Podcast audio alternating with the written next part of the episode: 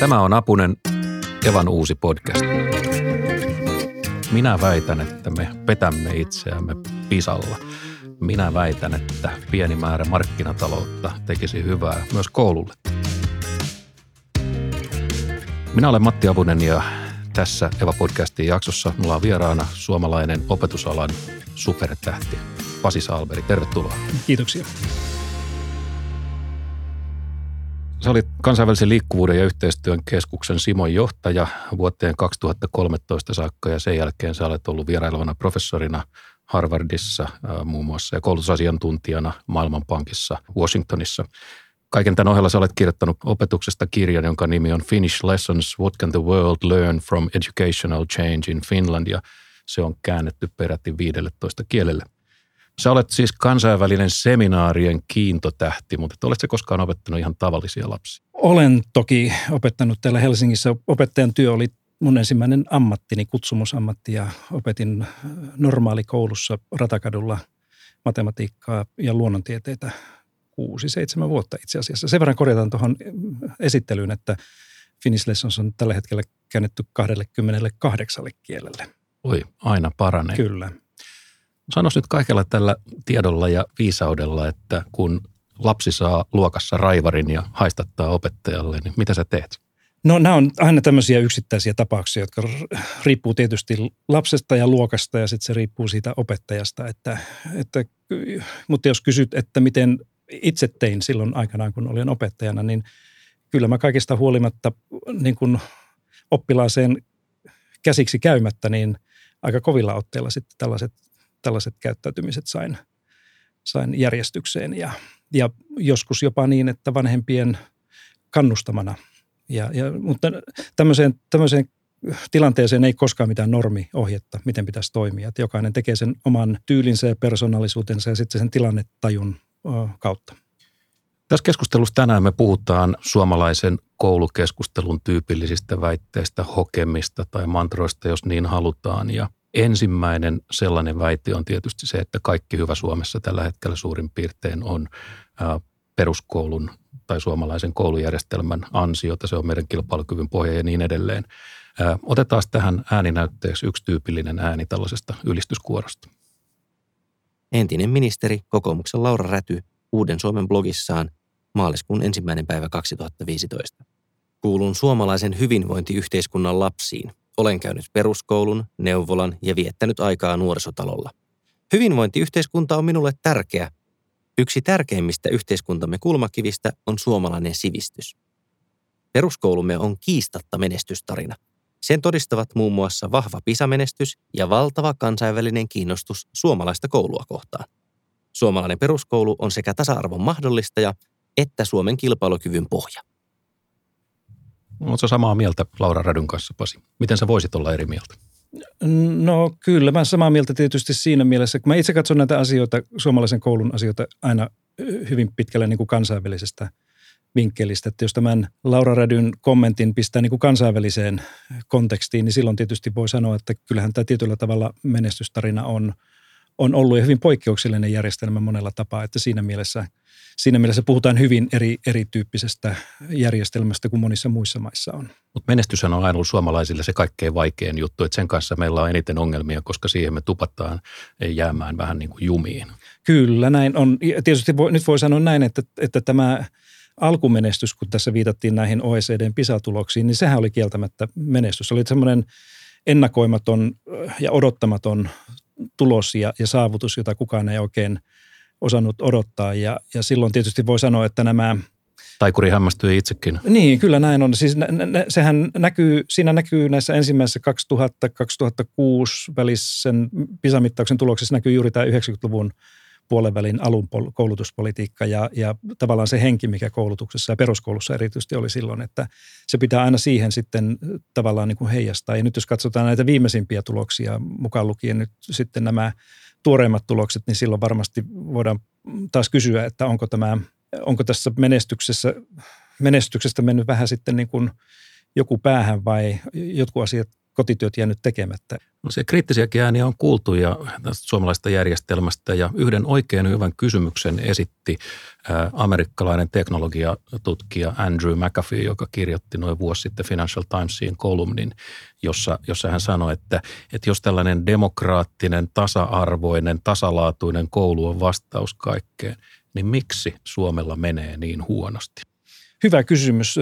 Tietysti nyt koulutuksen ja, ja kansantalouden tai, tai, talouden linkkiä on syytä tarkastella niin kuin aika varovaisesti, että esimerkiksi sellainen, sellainen johtopäätös, mikä nyt on aika luonteva, että tämä suomalaisen koulun, peruskoulun tämmöinen kohtalaisen nopea ylämäki 80-90-luvulla silloin, kun tätä niin kun ajettiin meillä oikein kunnolla sisään, niin voisi sanoa, että se näkyy sitten meidän kansantalouden kilpailukyvyn hyvin nopeassa kasvussa. Että Suomihan meni, meni maailman ykköseksi niin kuin ennätystahtia 90-luvun ja 2000-luvun vaihteessa. Ja siinä voi tietysti sanoa, että se on peruskoulun ja hyvän koulutuksen ja korkeakoulutuksen ansiota myös. Mä väittäisin kyllä, että vaikka tietysti koulutuksella, koulutuspoliittisella ratkaisulla voi olla jotain tekemistä tämän kansantalouden – ja talouden niin kuin nihkeyden suhteen, mutta kyllä siinä on varmaan selittäviä asioita paljon enemmän muita, jotka liittyy maailmantalouteen ja eurooppalaiseen, eurooppalaiseen talouden logiikkaan, johon Suomi on, on niin kuin liittynyt kuin se, että sitä voitaisiin niin kuin koulutuksella selittää. Mutta hyvä kysymys tietysti on tämä. Ajoks maailma meistä ohi? Tapahtuuko maailmassa jotain sellaista, mitä me ei huomattu ja me eletään ikään kuin vähän eilistä päivää? McAfee sanoo, että, että nykymaailmassa tarvitaan ennen kaikkea ihmisiä, joita hän kutsuu nimellä super smarts. Ihmisiä, jotka on niin kuin, erityisen luovia ja tuottavia yksilöitä. Ja, ja, ja, ja miten tällaisia ihmisiä ylipäätänsä syntyy ja tuottaako suomalainen järjestelmä tällaisia ihmisiä? Onko suomalainen järjestelmä edes kiinnostunut sellaisista ihmistä?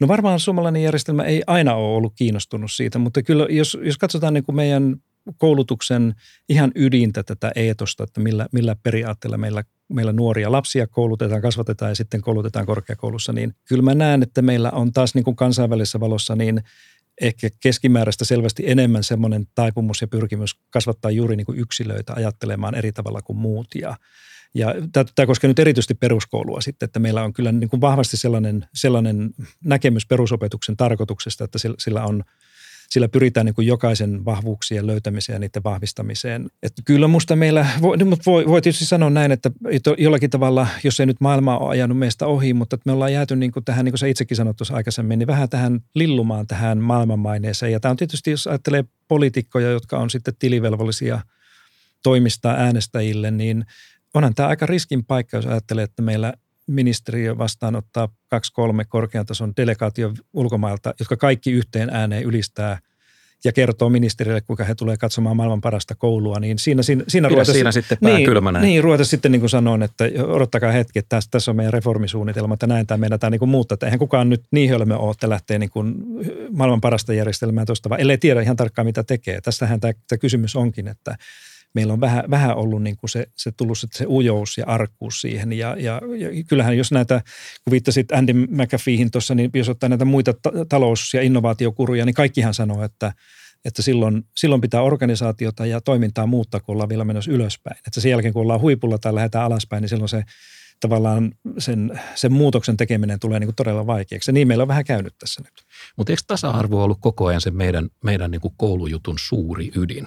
Nyt jos me sanotaan, että meidän pitää tuottaa enemmän yksilöllistä opetusta ja ottaa huomioon näitä, näitä erityisesti lahjakkaita lapsia, niin eikö me muuteta koko tämä meidän koulujärjestelmän paradigma? Eikö se ole siis eikö se ole silloin ihan valtava kumous? No sanois Matti ensin, mitä se tarkoitat tuolla tuolla tasa-arvolla, kun liitit sen tähän kysymykseen? No se, että kaikki saa samanlaisen opetuksen, kaikilla on samanlaiset mahdollisuudet pärjätä ja kaikki tulee suunnilleen samassa tahdissa samoilla tiedoilla koulusta ulos.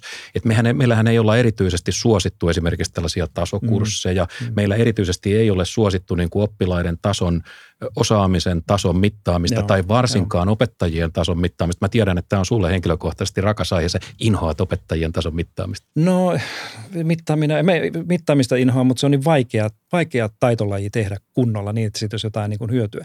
Mutta tuo tasa-arvon määritelmä se on mielenkiintoista, koska no, noinhan meillä juuri ajateltiin niin kuin pitkään, silloin kun peruskoulua rakennettiin ja tehtiin, niin tämä oli juuri se ajattelutapa, että kaikille, kaikille samalla tavalla samat tiedot ja että sitten kun mennään eteenpäin, niin ollaan niin kuin samalla, samalla viivalla. Mutta kyllä täytyy sanoa, että myös tämä niin kuin tasa-arvon ja oikeudenmukaisen koulutuksen nämä, nämä määritelmät muuttuu kyllä myös, että ei se enää, enää niin kuin välttämättä tarkoita sitä, että tasa-arvoisuus, että kaikki, kaikki, saa niin kuin, kaikki käy samanlaiset kurssit ja samanlaiset ohjelmat läpi, vaan että mulla itselläni esimerkiksi, niin kuin monilla muilla, niin tasa, koulutuksellinen tasa-arvo lähtee enemmänkin siitä, että koitetaan auttaa jokaista löytämään ne omat vahvuudet. Ja ne on kaikilla tietysti erilaisia. Sinulla on erilaiset vahvuudet ja taipumukset kuin minulla. Jos ajatellaan, että me oltaisiin koulussa, niin silloin se tarkoittaa sitä, että me, meitä pitää niin kuin eri tavalla kuitenkin tukea ja auttaa ja koittaa niin kuin saada se... Jos me oltaisiin koulussa, niin mä olisin jo käytävässä.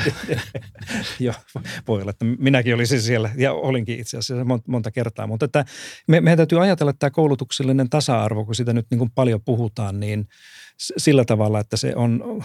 Että oppilaat ja yksilöt tarvitsevat niin kuin erilaista ja eri määrän sitä tukea ja, ja apua, jotta ne niin kuin löytää sen oman, oman intohimonsa. Tämä on mulla aina, kun mä oon kirjoittanut esimerkiksi tässä kirjassa ja, ja kolumneissa ja blogeissa, niin mä niin kuin aina toistan sitä, että koulutuksen – koulutuksen niin kuin jaloin tarkoitus tämmöisellä peruskoululla tulisi olla se, että se auttaa jokaista löytämään oikeasti sen oman lahjakkuutensa ja intohimonsa. Mä oon ja niin se... samaa mieltä sun kanssa, no, mutta mut sano nyt, kun sulla on 25 oppilasta, 15 vaatii jonkunlaista erityishuomiota, on oppimishäiriötä ja on sitä ja tätä.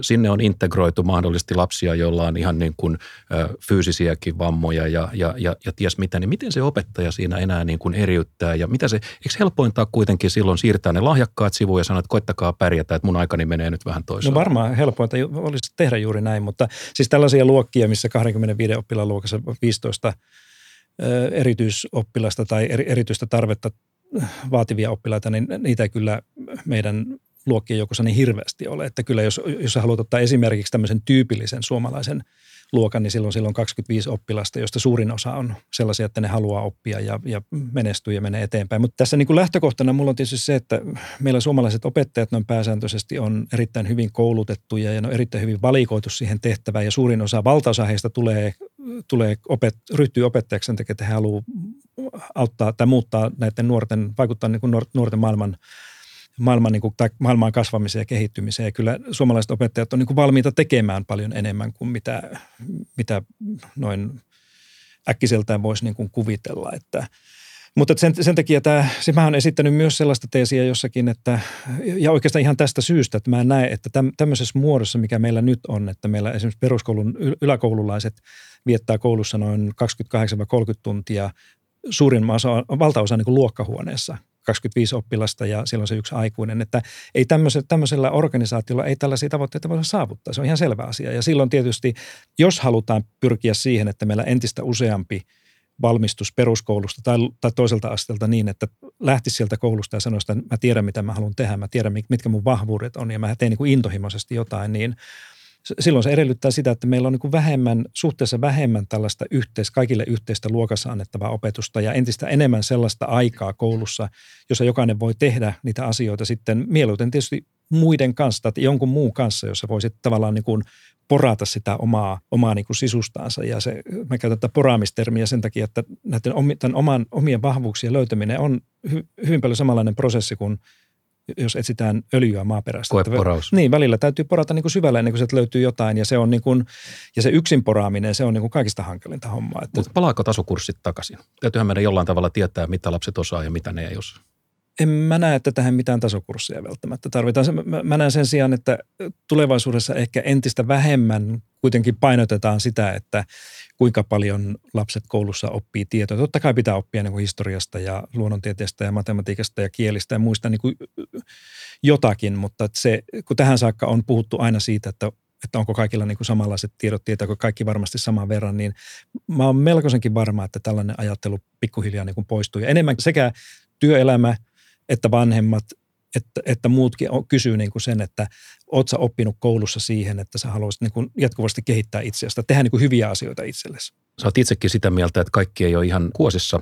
Imagelehden mukaan sä, sä olet sanonut näin, tai mä siteeraan nyt Imagelehteä. Vialla on Salberin mukaan se, että mitään ei tapahdu. Ei ole tapahtunut sen jälkeen, kun PISA-menestys alkoi. Peruskoulun kehittämisestä ei käydä minkäänlaista linjakeskustelua sen enempää poliittisten päättäjien kuin asiantuntijoidenkaan piirissä – Keskustelu keskittyy siihen, että jaetaan tunteja yhä uudelleen eri oppiaineiden välillä. Salberi vertaa sitä Titanikin kansituolista kiistelyyn silloin, kun koko laiva on uppoamassa. Hetkinen, kohulu uppoaa? Mikä, mikä sen nyt tuo? Ja tämä äh, Imagele-lehti on vissiin kolmen vuoden takaa tai jotain tällaista näin. Tämä, tämä oli nyt, tässä on tietysti jotain tapahtunut, niin kuin peruskoulu. Meillä on ollut edellisen ministerin ja nykyisen ministerin äh, käynnistäminä tällaisia, tällaisia niin kuin peruskoulun uudistamiseen tähtäviä hankkeita, mutta että kyllä se niin kuin jos koko kuva otetaan tästä, että mistä meillä niin kuin keskustellaan, niin kyllähän nämä aika marginaalisia nämä kysymykset on, että toi Imakelehden haastattelu nyt ja tuo Titanikin kansituolien siirtely liittyy juuri siihen, että ei, se, ei nämä peruskoulun haasteet niin kuin sillä, tai koulutuksen haasteet yleensä sillä ratkea, että mietitään sitä, että kuinka, kuinka monta tuntia sitä tätä. Jos nyt mietit sitä, että tulee, tulee niin kuin vakava keskustelu, parlamentaarinen keskustelu koulutuksesta, niin siellä on nämä pari kysymystä, johon tämä niin kuin aina jämähtää. Se, että opetetaanko ruotsin kieltä kaikille – ja onko uskonto pakollinen? No mikä on se kaikkein tärkein kysymys? Sano nyt, kun, jos nämä on triviaaleja kysymyksiä, niin mikä on se kaikkein tärkein kysymys just nyt? No sanotaan, että tär- tärkeä kysymys voisi olla esimerkiksi se, että pitääkö meillä enää koulussa opettaa oppiaineita samalla tavalla kuin aikaisemmin. Onko järkevää se, että, että koulun tuntijako päätetään Helsingissä ja sitten jokaisen koulun tulee niin kuin noudattaa näitä samoja asioita. Ja vastaa, ja vastaa itse omaan kysymykseen. No mä vastaisin, että ehkä olisi syytä niin kuin miettiä tässä keskustelussa, jota mä oon kaivannut nimenomaan sitä, että miltä, miltä peruskoulu näyttäisi esimerkiksi vuonna 2030 tai 35, jos se olisikin rakennettu ihan toisesta, toisesta premisseistä lähtien. Esimerkiksi se, että meillä ei enää puhuta oppiaineista. Nythän meillä on tämän peruskoulun juuri alkaneen opetussuunnitelman uudistuksen myötä tulee tämä niin sanottu ilmiöpohjainen opetus, joka on kansainvälisesti herättänyt valtavaa kiinnostusta jo, jo silloin, kun sitä niin kuin lanseerattiin. Ja, ja se on, se on tämmöinen niin kuin pieni yritys siihen suuntaan, että nyt, nyt aletaan niin kuin tekemään jotakin asioita toisella tavalla. Ja, että hyvä kysymys olisi se, että mä haluaisin, että keskusteltaisiin siitä, että voisiko tämä peruskoulu niin kuin pääsääntöisesti toimia tällä tavalla. Tämä on, tämä on se, palataan tuohon mun edellä esittämään ideaan siitä, että meillä olisi, meillä olisi niin kuin vähemmän luokkahuoneopetusta ja enemmän, enemmän tällaista niin kuin ongelmalähtöistä projektityötä tai mitä yhteistoiminnallista työskentelyä, niin tähän tarkoittaa juuri sitä. Mutta kun ei, ei tällaisesta, ei meillä puhuta koskaan sitten niin kuin oikeasti näistä kysymyksistä. Sitten aina, sitten se menee siihen, että liikutellaan muutama tuntia sieltä ja täältä tai tuodaan vähän digitalisaatiota lisää ja nyt sitten nämä teknologialaitteet ratkaisevat tämän koko ongelman. Kysytään sama kysymys toisinpäin. Mikä on suomalaisen koulukeskustelun suurin tabu tällä hetkellä? Mikä on se asia, josta on kovin vaikea käydä keskustelua? No kyllä se varmaan tähän tuntijakoon niin kuin liittyy ainakin se, se, mikä mun käsitys on, että silloin kun lähdetään puhumaan siitä, että mitä aineita kaikille ja kaikissa kouluissa tulisi niin kuin opettaa, niin kyllä mä luulen, että siinä, siinä äkkiä törmätään siihen, että se keskustelu loppuu sitten siihen, että näin, näin on aina tehty ja näin se tulee aina olemaan. Hyvä. Pari sanaa Pisasta, joka on tietysti meille rakas ja, ja, ja pyhä ää, asia. Ilman Pisaahan tässä oltaisikin kovin, kovin tota, vaikeuksissa. Suomi on menestynyt Pisassa perinteisesti hyvin viime vuosina – tosin vähän, vähän huonommin. Mutta onko kaikki niin hyvin kuin väitetään ja, ja ennen kaikkea pitää kysyä, että mitä PISA oikeastaan mittaa. Sehän nyt ei voi olla tietysti niin kuin osaamisen koko kuva. Siinä otetaan tietty osa ä, oppimisesta ja osaamisesta ja, ja mitataan, ä, mitataan sitä. Mit, mitä PISA oikeastaan mittaa? No, hyvä kysymys. Nyt niille kuulijoille, jotka ei tunne OECDn PISA, PISA-mittausta hyvin, niin tässä on kysymys siitä, että joka kolmas vuosi testataan satunnaisotoksella kaikissa OECD-maissa ja, ja muutamissa muissa maissa 15-vuotiaiden taitoa käyttää äidinkielen matematiikan ja luonnontieteen taitoja. Tämä on niin kuin siinä mielessä tämä PISA mittaa vähän erilaisia asioita kuin nämä muut kansainväliset oppimis, oppimistutkimukset, koska se OECD mukaan koittaa mitata niitä taitoja ja valmiuksia, joita nuoret tarvitsevat tulevaisuudessa. Ja siinä mielessä PISA on tietysti mielenkiintoinen mittari. Mutta että tässä välillä aina unohdetaan sitten se, tai vedetään niin kuin mutkat suoriksi niin, että tämä, nämä PISA-tulokset sinänsä, jotka siis kertoo sitä, että kuinka hyvin eri maissa sitten lukutaitoa, matematiikkaa ja luonnontieteitä 15-vuotiaat niin kuin osaa. Että se jollakin tavalla antaisi kuvan tai käsityksen siitä, kuinka hyvä koko koulujärjestelmä on. Ja siitähän ei ole kysymys. Ja ja, ja se on semmoinen asia, mikä aina, aina tulisi pitää mielessä. Mä oon joskus käyttänyt semmoista vertausta, että se on vähän sama kuin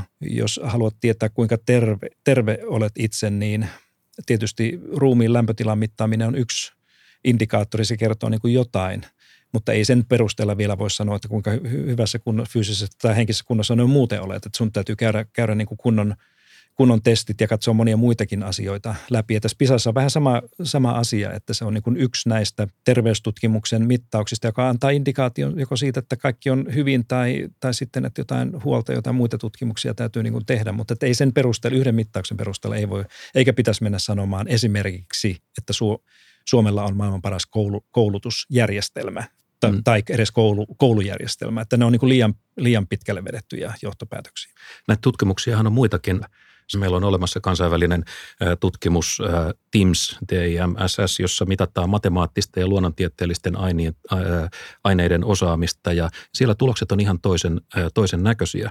Tässä TIMS-tutkimuksessa niin vuosina 1999-2011 niin Suomen seitsemäsluokkalaisten matikkatulokset putos peräti 38 pistettä, siis kun se pisteluku oli, oli lähtiessä 520, niin se oli vuonna 2011 enää 482 ja se on yksi suurimpia tämän tutkimuksen historiassa mitattuja pudotuksia. Ja nyt kun mä puhun matematiikan, siis yliopistoissa toimivien matematiikan opettajien kanssa, niin he sanoo, että meidän matemaattinen osaaminen heikkenee vuosi vuodelta. Me tulee yliopistoihin sisään ihmisiä selvästi huonommilla matemaattisilla valmiuksilla kuin kuin aikaisemmin. Tunnistatko tämän ongelman? No näin on sanottu aina. Mä muistan itse, kun mä menin yliopistoon opiskelemaan matematiikkaa 70-luvulla Turkuun, niin silloin jo professorit sanoivat, että tämä vuosikurssi osaa vähemmän matematiikkaa kuin edellinen. Että näin on kyllä aina, aina, aina akateemisen puolen ihmiset sanonut. Ehkä siinä on vähän sitäkin. Mutta sä tunnet tämän Teamsin ja se on Juu, juu, totta kai, totta kai.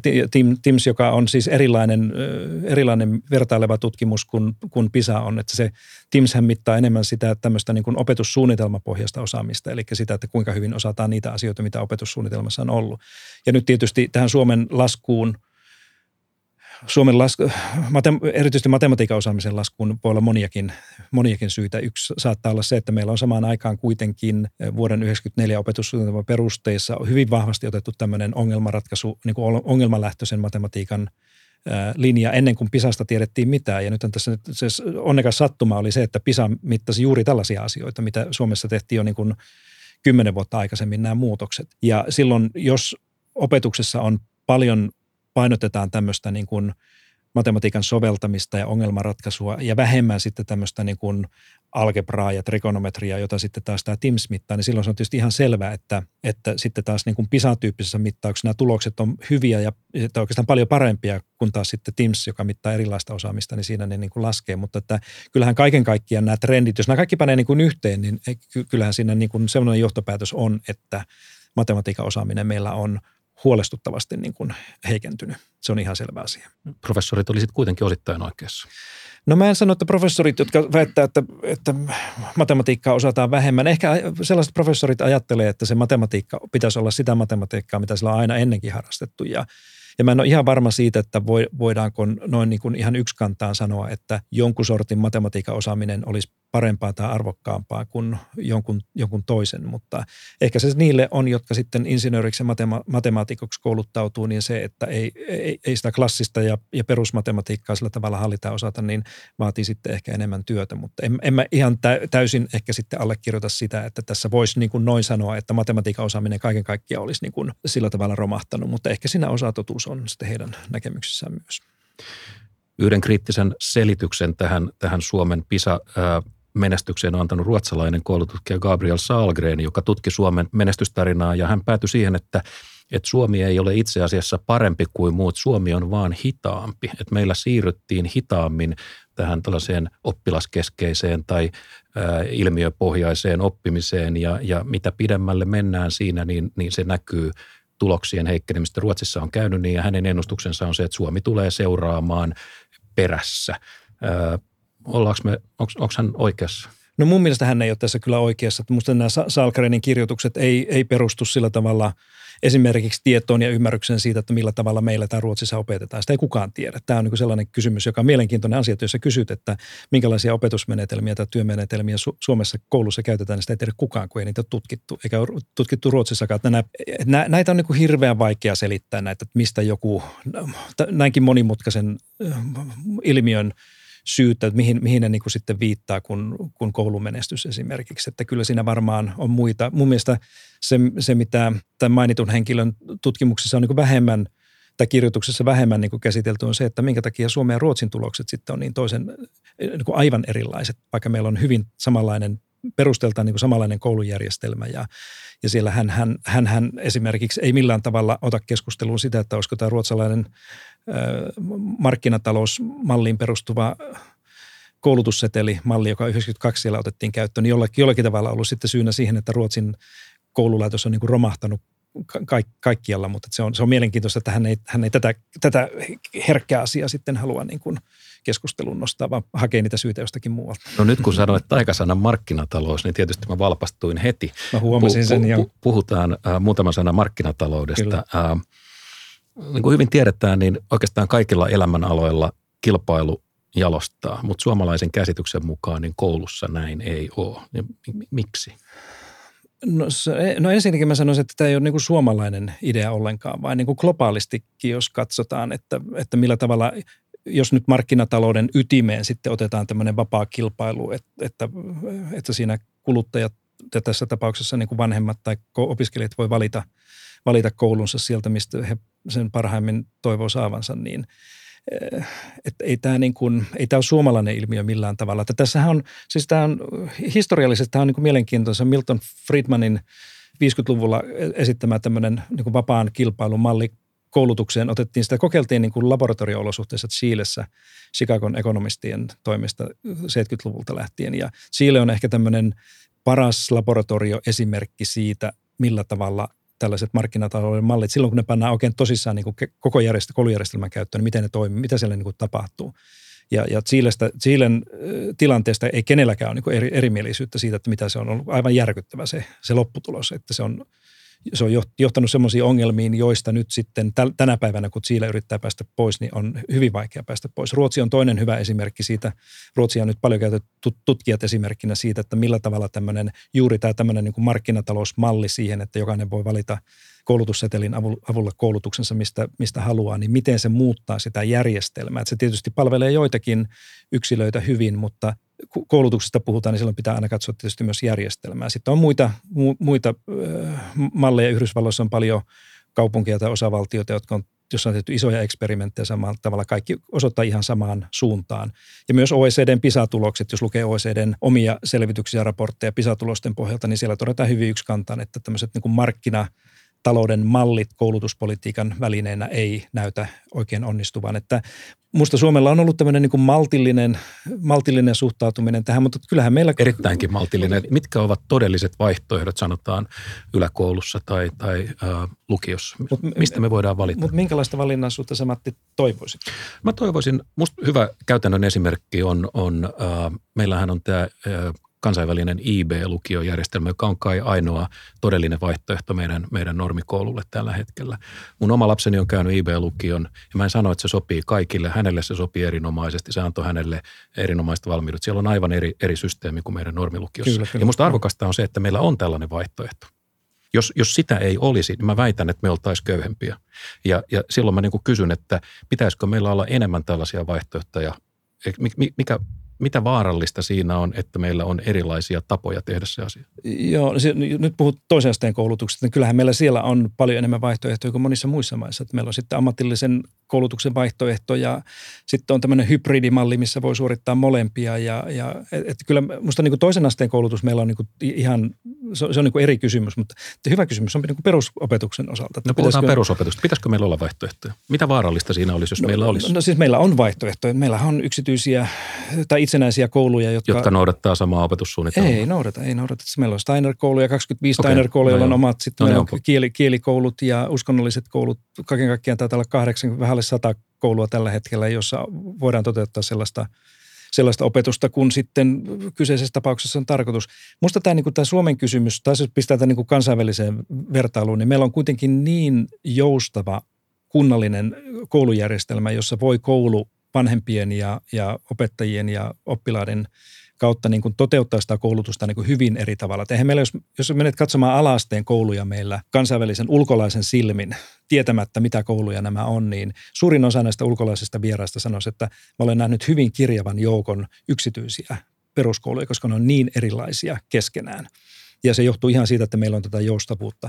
Mutta Matti, jos mä saan sanoa tähän, niin kuin, se, se huoli, mikä mulla olisi niin kuin – ehkä päällimmäisenä siihen, että minkä takia tämmöistä niin kuin markkina, tämmöiseen niin kuin puhtaaseen markkinatalouteen liittyvää valinnaisuutta ei meillä kannattaisi kovin innokkaasti lähteä kokeilemaan, on se, juuri se, mikä on todettu näissä kaikissa tutkimuksissa ja, ja muissa maissa on se, että, että valinnaisuus, se johtaa aina tällaiseen tietyllä tavalla tällaiseen segregaatioon. Eli se johtaa siihen, että ne, joilla on varaa valita tai ne, jotka on valistuneet, riittävän valistuneita, että ne osaa valita, niin ne valitsee sitten sen, sen mikä on lapsille tai itselle parasta.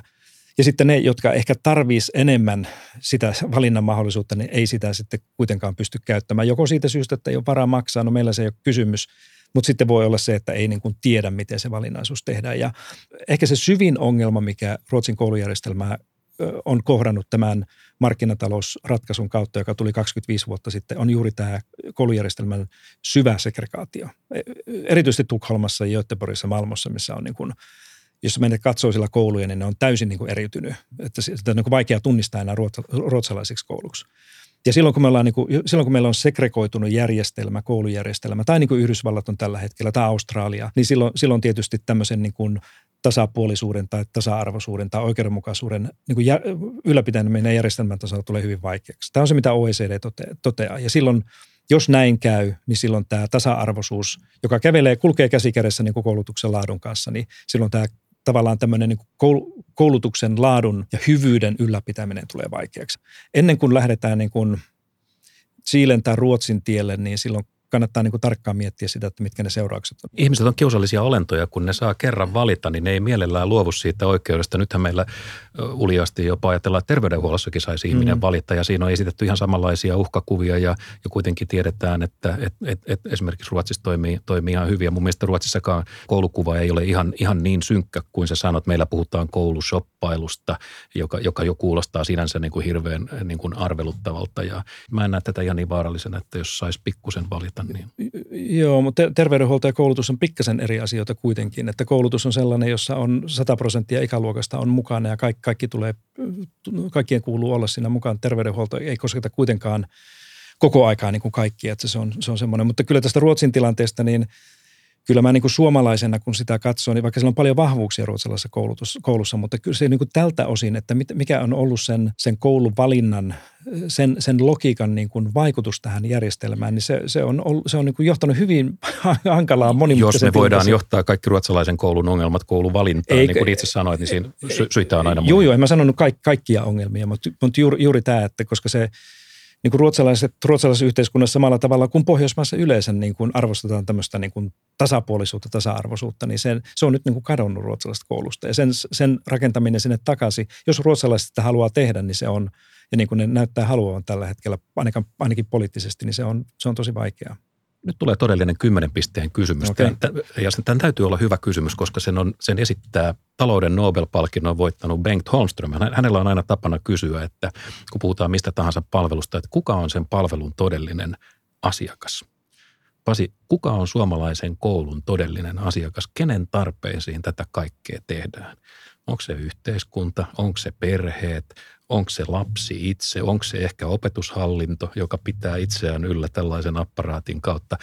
Tämä on, tämä on huomattavasti monimutkaisempi kysymys kuin miltä se kuulostaa. Ole tarkkana, mitä, Ky- mitä Joo, kyllä, kyllä. Ja tota, noin niin, sä mainitsit joitakin, joitakin kandidaatteja. Mä, mä lähtisin ensinnäkin siitä, että tämä, tämä asiakastermi ei tässä ehkä välttämättä. Sä tietysti, kun sä tulet markkinataloustaustasta, niin haluat käyttää tällaista, tällaista kysymystä, mutta että, et, et, kyllä siinä musta on niin kuin tämä – No puhutaan sitten vaikka niin kuin siitä maalista tai, tai todellisesta niin kuin käyttäjäryhmästä. Tai mistä, niin, joo, niin. kyllä. No kyllä, siis pohjoismainen koulutusidea ja Suomi on siinä niin kuin mukana kyllä lähtee siitä, että koulutuksella on, siinä on nämä kaksi ulottuvuutta. Että ensin, jos katsoo ihan lainsäädäntöä, niin kyllähän se, meillä lainsäädäntö kauniisti kuvaa sen, että se on yksilön tavallaan niin kuin yksilön kehittäminen ja, ja niin kuin moni, monipuolinen kasvattaminen demokraattisen aktiivisen yhteiskunnan jäseneksi. Ja sitten siinä on samalla myös tämä yhteisen hyvän vahvistaminen koulutuksen kautta, jossa taas niin kuin suomalainen koulujärjestelmä poikkeaa hyvin paljon, niin kuin esimerkiksi sanotaan esimerkiksi amerikkalaisista ja englantilaisista, jotka lähtee hyvin pitkälle siitä, että se on niin kuin tämmöinen yksilön, pelkästään niin kuin yksilön ää, yksilön eduista ja, ja mielenkiinnosta lähtevä funktio sillä. Että, että mä sanon, mun vastaus, tämä on hyvä kysymys. Mun vastaus tähän on se, että, että siis koulutuksen niin nämä, tämä perusasiakas on tietysti tämä lapsi ja sen lapsen vanhemmat ja sitten toisaalta tämä yhteiskunta, koska se sitä hyvä, Ei voi olla monta yhtä aikaa. No, kaksi, no kaksi, hyväksytkö kaksi yhtä aikaa? en mä oikein hyväksy, koska... Haluatko, koska mä järjestykseen koska, koska, koska tämän kysymyksen koko vitsi on se, että et, et, sen mukaan, mitä me vastataan tähän kysymykseen, sen mukaan me muotoillaan koko se järjestelmä. Aikanaanhan äh, suomalaisen koulujärjestelmän todellinen asiakas oli tämä yhteiskunta, joka tarvitsi meidän yhteiskunta ylipäätänsä elinkeinoelämä, joka tarvitsi niin kuin suhteellisen osaavaa, tasalaatuista työvoimaa erilaisiin, erilaisiin tuotannon tarpeisiin. Ja mihin tarpeisiin koulu nyt kouluttaa vai saako tällaista edes kysyä? En mä nyt poikkea siitä, mitä mä oon aikaisemminkaan esittänyt tässä. Että jos, että mä, mä näen niin kuin entistä kirkkaammin sen, että koulutuksen tehtävänä ja koulun funktiona on auttaa jokaista yksilöä löytämään se oma intohimo, lahjakkuus ja tavallaan se energia sisällä. Koska mä ajattelen niin, että silloin jos me nä, nä, tässä onnistutaan, niin silloin mikään asia ei hyödynnä kansantaloutta, talouselämää ja yhteiskuntaa paremmin kuin tämä näin. Että ei nämä niin kuin toisiaan poissulkevia. En mä voi sillä tavalla ajatella esimerkiksi suomalaisten lasten vanhempana nyt itse, että mä ajattelisin, että mun lapset menee kouluun vaan sen takia, että ne ne rakentaa niin kuin suomalaista yhteiskuntaa ja tuottaa niin kuin yhteistyötä. Että en mä, en Sä vastaat siis lapsi, oppilas. Mä nyt opponoin vähän tätäkin väitettä, joka on okay. mun mielestä nykyisin ko- kovin koulussa vallalla, että oppilas tietää itse parhaiten, mitä, mitä tarvitsee. Sä olet ehdottanut, että tiukasti ohjattu luokkahuoneopetuksen määrää puolitettaisiin yläluokkilla. Me on puhuttu siitä, että tänään pitäisi olla enemmän työpajoja, projekteja, itsenäistä opiskelua. Mä kysyn sulta vähän provosoivasti, että, että oppiiko lapset tällä tavalla lopulta enää mitään vai tuleeko tästä koko koulusta tämmöinen kaoottinen projekti? Mitä vika on niin kuin pitkäjänteisessä ja tämmöisessä niin kuin itsekuria vaativassa vanhanaikaisessa oppimisessa? No ei, silloin tällöin tehtynä siinä ei ole mitään väärää. Ja tietysti matematiikan opettajana mä on hyvin pitkälle sitä mieltä, että matematiikkaa opitaan juuri tuolla tavalla. Mutta toisaalta mä toivoisin, että suomalaisesta tulevaisuuden koulusta tulisi tämmöinen kaoottinen projekti, koska sitä, se, sitä tämä maailma juuri on. Että ehkä meillä on niin kuin liian paljon – sitten tehty tämmöisiä kauniita, puhtaita, rationaalisia projekteja koitettu opiskella, jossa on jo vastaukset ja, ja kysymykset kaikki valmiina, että se oppilaille jää vaan niin kuin tavallaan tehtäväksi siirtää se, se idea sitten paikasta toiseen. Että tämä mun ajattelun pohjalla on juuri se, että, että koitettaisiin opiskella maailmaa sellaisena kuin se on. Ja maailma on entistä kaoottisempi ja monimutkaisempi ja sekavampi ja – ja tavallaan niin kuin sieltä järjestyksen ja ideoiden löytäminen on semmoinen, jota olisi niin kuin hyvä harjoitella koulussa jo. Ja, mutta totta kai jos ajatellaan, tuossa on kysymys siitä, että oppiko koulussa enää mitään. Että jos me pidetään kiinni siitä, että, että vähän tämä yliopistoprofessorien aikaisemmin mainittu idea, että, että lapset oppii entistä vähemmän, niin eihän me silloin voida tietysti tehdä mitään muuta kuin mitä on ennenkin tehty ja koittaa tehdä sitä vähän niin kuin paremmin ja, ja pikkasen niin kuin enemmän. Mutta kyllä mä, mä kuulun niiden joukkoon, jotka ajattelee, että, että, tämä, että ei meidän kaikkien enää välttämättä tämmöisenä aikana tarvitse ihan sitä kaikkea nippelitietoa koulusta oppia. Että kyllä lapset oppii ja nuoret oppii sen, jos se on sitten tarpeen. Että siinä mielessä täytyisi niin kuin hyväksyä myös se, että okei, tulevaisuudessa ehkä tiedetään vähemmän ja, ja muistetaan vähemmän asioita, mutta toisaalta taas sitten pystytään ratkaisemaan ja hakemaan tietoa ja, ja, ja etsimään vastauksia niihin kysymyksiin, mitä ei meidän sukupolvi olisi millään pystynyt tekemään. Että ei tämä aina ei ole kysymys siitä, että, että opitaan vähemmän tai mennään niin kuin huonompaan suuntaan, vaan että opitaan ja osataan tehdä erilaisia asioita. Jos tästä tulee tästä koulusta ja oppimista, niin kuin sä kuvaat tällaisten avoimien, vaeltavien ryhmien eh, niin kuin näyttämö, niin, niin milläs me estetään se, että koulusta ei tule tällaisten röyhkeiden ekstroverttien temmelyskenttä ja sitten tällainen sisäänpäin kääntynyt hiljainen, vähän, vähän tota estynyt lapsi, että ei hän jää niin kuin kokonaan, kokonaan jalkoihin. No kyllä me tiedetään oppimisesta jo niin paljon, että silloin kun nuori murrosikäinen nuorikin, kun se on innostunut ja näkee merkityksen jollakin – toiminnalla, niin kyllä siinä nämä, nämä sun mainitsemat käyttäytymiset monesti jää sitten niin kuin, jää niin kuin sivuun. Että, että monestihan nämä tämmöiset ei-toivotut käyttäytymismallit koulussa ilmenee juuri sen takia, että nämä nuoret, nuoret niin kuin varmaan mekin molemmat kuuluttiin siihen joukkoon, niin sitten ilmaistaan tämä niin kuin tietyllä käyttäytymisellä.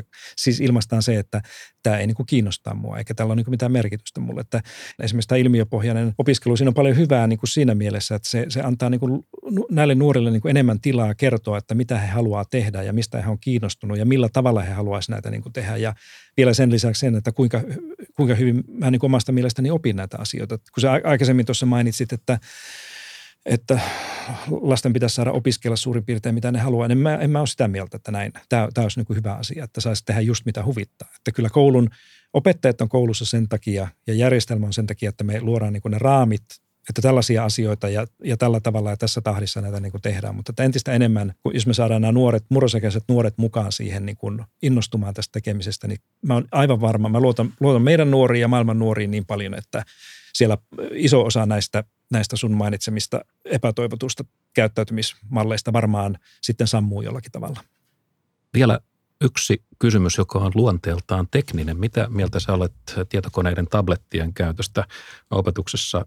Tästä on saatu vähän ristiriitaisia kokemuksia ja, ja, ja joidenkin mielestäni perusasioiden omaksuminen käy vaikeaksi, ajattelujen taitojen oppiminen jopa, jopa niin kuin hidastuu näillä koneilla.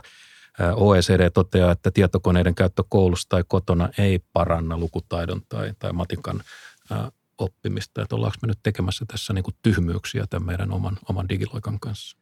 No kyllä, varmaan jos ei tiedetä, että mistä, mistä loikataan ja mihin, mihin haluttaisiin mennä. Ja mulla on vähän sellainen kuva, mä nyt en puhu kaikista kouluista tai kaikista ihmisistä, koska mä oon nähnyt paljon erittäin hienoja ratkaisuja Suomessa ja muualla, mitä, mitä teknologia avulla voi tehdä. Mutta tuommoinen tyypillinen, jos toimitaan näin, että ostetaan kannettavat tietokoneet kaikille oppilaille tai, tai tabletit ja sitten ruvetaan miettimään, mitä niillä tehdään, niin siinä ei ole mun mielestä kyllä yhtään mitään järkeä. Ja, ja näitä, näitä esimerkkejä tässä on maailmalla niin kuin paljon, jossa on todettu, että tämä on johtanut vain niin täyteen kaaukseen ja, ja tuhlaamiseen ja, ja hukkakäyttöön. Että kyllä tämä pitäisi niin kuin lähteä liikkeelle siitä, että me tiedetään ensin, mitä me halutaan tehdä ja, ja olisi niin kuin sel, selkeä kuva siitä. Mutta se huoli, mikä, mikä mä olen esittänyt muualla, minkä sä itsekin mainitsit tuossa, on se, että, että kun meillä teini-ikäiset nuoret käyttää ruutuaikaan päivässä jo, mitähän se nyt olisi sitten, kahdeksan, yhdeksän tuntia ehkä tämmöinen niin keskimääräinen – aika, mikä kuluu siihen viihteeseen ja mediaan ja, ja tämmöiseen digitaaliseen vuorovaikutukseen, niin kyllä se, se väistämättä vaikuttaa silloin siihen, että ei osata paneutua eikä keskittyä eikä asioiden ymmärtäminen. Ja varsinkaan niin kuin lukeminenhan on meillä niin räjähdysmääräisesti vähentynyt, laskenut erityisesti poikien keskuudessa. Että, että mä vaan kysyn sitä, että jos, jos, jos niin kuin monet näistä oppimisen, tämmöisen syvällisemmän oppimisen haasteita tai vaikeuksista tavalla tai toisella liittyy tähän – hyvin nopeasti lisääntyneeseen ruutuaikaan, niin mikä on se logiikka, jolla sitten kuvitellaan, että entistä enemmän tätä ruutuaikaa, joka tulisi niin kuin koulun kautta ja kotitehtävien kautta, niin voisi sitten niin kuin esimerkiksi parantaa oppimisvalmiuksia ja kykyjä. Että mä en, kukaan ei ole mulle osannut vielä vastata tätä, että miten näin, miten, miten näihin tavoitteisiin sitten niin päästäisiin. Mutta kyllä niin kuin itse sanoit, niin kyllä tässä niin kuin suuri vaara tietysti sitten on, että tehdään, tuhlataan rahaa ja tehdään vähän niin kuin tyhmyyksiä tietämättä, mitä ollaan tekemässä. Pasi Salberi, jos nyt pitäisi lukea yksi artikkeli tai yksi kirja tästä teemasta, joka parantaisi minunkin vaatimatonta ymmärrystäni tästä aiheesta, niin mikä se kirja olisi tällä kertaa? No mä suosittelisin luettavaksi äh, amerikkalaisen Samuel Abramsin kirjaa Education and the Commercial Mindset, joka on Harvard Universityn kustantama tänä vuonna muutaman kuukausi sitten ilmestynyt. Ja suosittelen tätä Erityisesti siitä syystä, että siellä on yksi kappale Suomesta ja, ja toinen, yksi luku Suomesta ja toinen luku Ruotsi, Ruotsin koulutuksesta. Ei, no ehkä analysoida, koska tämä on tieteellinen, tieteellinen äh, kirja. Ehkä tarkin, tämmöinen tarkin äh, yksittäinen ulkopuolisen tekemä kuvaus ja analyysi suomalaisesta koulusta siinä yhdessä kappaleessa. Mutta tämä, se kirja on enemmänkin ehkä tämmöinen juuri tämä tämmöisen niin kuin markkinatalousmallin äh, mallin niin kuin vaikeus sovellettuna amerikkalaiseen koulujärjestelmään, jossa sitten on niin kuin Suomi ja Ruotsi tämmöisenä vertais, vertaismallina. Mutta se on hyvä, se on neutraali, ehkä paras tämmöisen niin kuin, niin kuin tieteelliseen tietoon perustuva teos tältä alalta, mitä on, on tehty. Ja Sam on naimisissa suomalaisen naisen kanssa New Yorkissa ja, ja johtaa siellä – siellä Kolumbia-yliopistossa tällaista tämän alan tutkimuskeskusta, että tuntee asian kyllä sekä kotoa että toimistosta käsin erittäin hyvin. Suosittelen Selvä. Pasi, viimeisenä palveluksena mä pyytäisin, että pelastetaan nyt tämä järjestelmä 140 merkillä niin kuin nykyisin on tapana, koska Twitter ei enempää salli. mikä olisi sun 140 merkin pelastusohjelma suomalaiselle koulujärjestelmälle, jos nyt lähdetään siitä, että se pelastusta kaipaa, mutta niin kuin itsekin sanoit, niin pohjaan on Titanic menossa, että millä me kurssi käännetään. Kyllä, joo. Tämä on ihan kiva itse asiassa, me ollaan monesta asiasta niin kuin samaa mieltä ja tämä, tämä huoli erityisesti. Ehkä, ehkä mun twiitti voisi olla tämmöinen, kun äm, markkinatalous ei ratkaise koulutusta, mutta koulutus voi edistää markkinataloutta. Koulutuksen laatu riippuu tasapuolisuudesta. Mä annan sulle vastalahjana oman ja se kuuluu näin. Monimuotoisuus on hyväksi kaikkialla luonnossa. Teemme kaikkemme, että koulu tarjoaisi todellisia vaihtoehtoja. Lupaatko Matti twiitata tämän myös? heti kun mä olen liittynyt Twitteriin. Okei, okay. mä twiittaan tämän heti tämän haastattelun jälkeen, niin katsotaan miten yleisö reagoi. Pasi Salberi, kiitos käynnistä. Tämä oli aivan mahtava keskustelu. Suurkiitos Matti, kiitos. Apunen podcastin voit tilata iTunesista ja Evan sivuilta. Voit arvioida tämän jakson iTunesissa.